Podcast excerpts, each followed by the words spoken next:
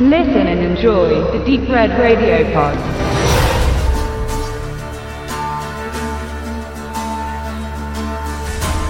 Macbeth ab dem 29.10.2015 im Kino. William Shakespeare ist sicherlich einer der am meist verfilmten Dramatiker von Theaterstücken überhaupt. Viele seiner Werke haben zudem nicht nur einmal das Licht der Leinwand erblickt, sondern wurden vielfach verfilmt. Egal ob Romeo und Julia, Viel Lärm um nichts oder Der Sommernachtstraum. Es gibt kaum ein Werk, das nicht schon mindestens einmal als werketreue Umsetzung verfilmt wurde und als moderne Neufassung.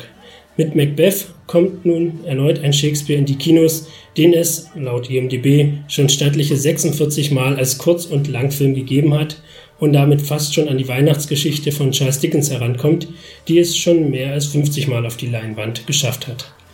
Anders als bei Dickens geht es hier nicht um die Läuterung eines Kriegskrams, sondern um den Aufstieg und Fall eines Königs. Hier nun einmal in einer besonders blutrünstigen Variante.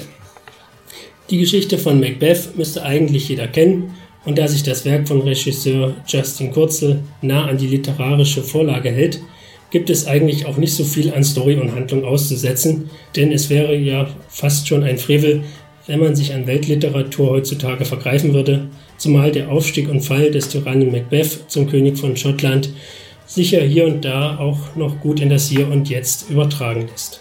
Von daher soll die Story hier eher außen vor bleiben und die Inszenierung bewertet werden und diese kann sich sehen lassen. Denn Kurzel taucht die Story in ein blutrotes Gewand und in dieses gehört die grausame Geschichte ja eigentlich auch gehüllt.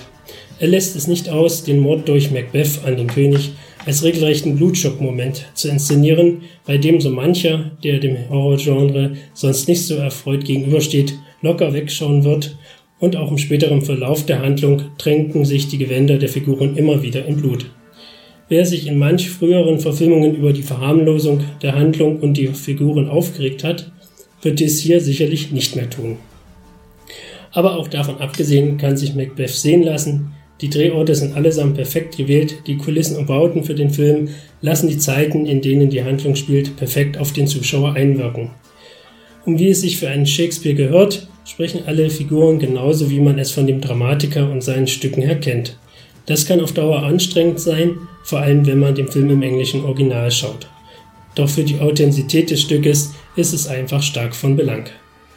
Abgerundet wird das Ganze dann noch von seinen Schauspielern, bei denen vor allem Michael Fassbender herausragt. Der deutsche Import zeigt hier mit Sicherheit den Glanzpunkt seiner Karriere auf und man wünscht sich, dass er auch zukünftig so gut dabei ist aber auch alle anderen können überzeugen. Somit ist Macbeth vor allem jenen zu empfehlen, die mit Shakespeare genauso viel anfangen können wie mit manch blutrünstigem Horrorstreifen und gerne einmal wissen wollen, wie beides vermischt aussieht. Und dass die Mischung funktioniert, davon ist man nach der Ansicht des Werkes überzeugter denn nie.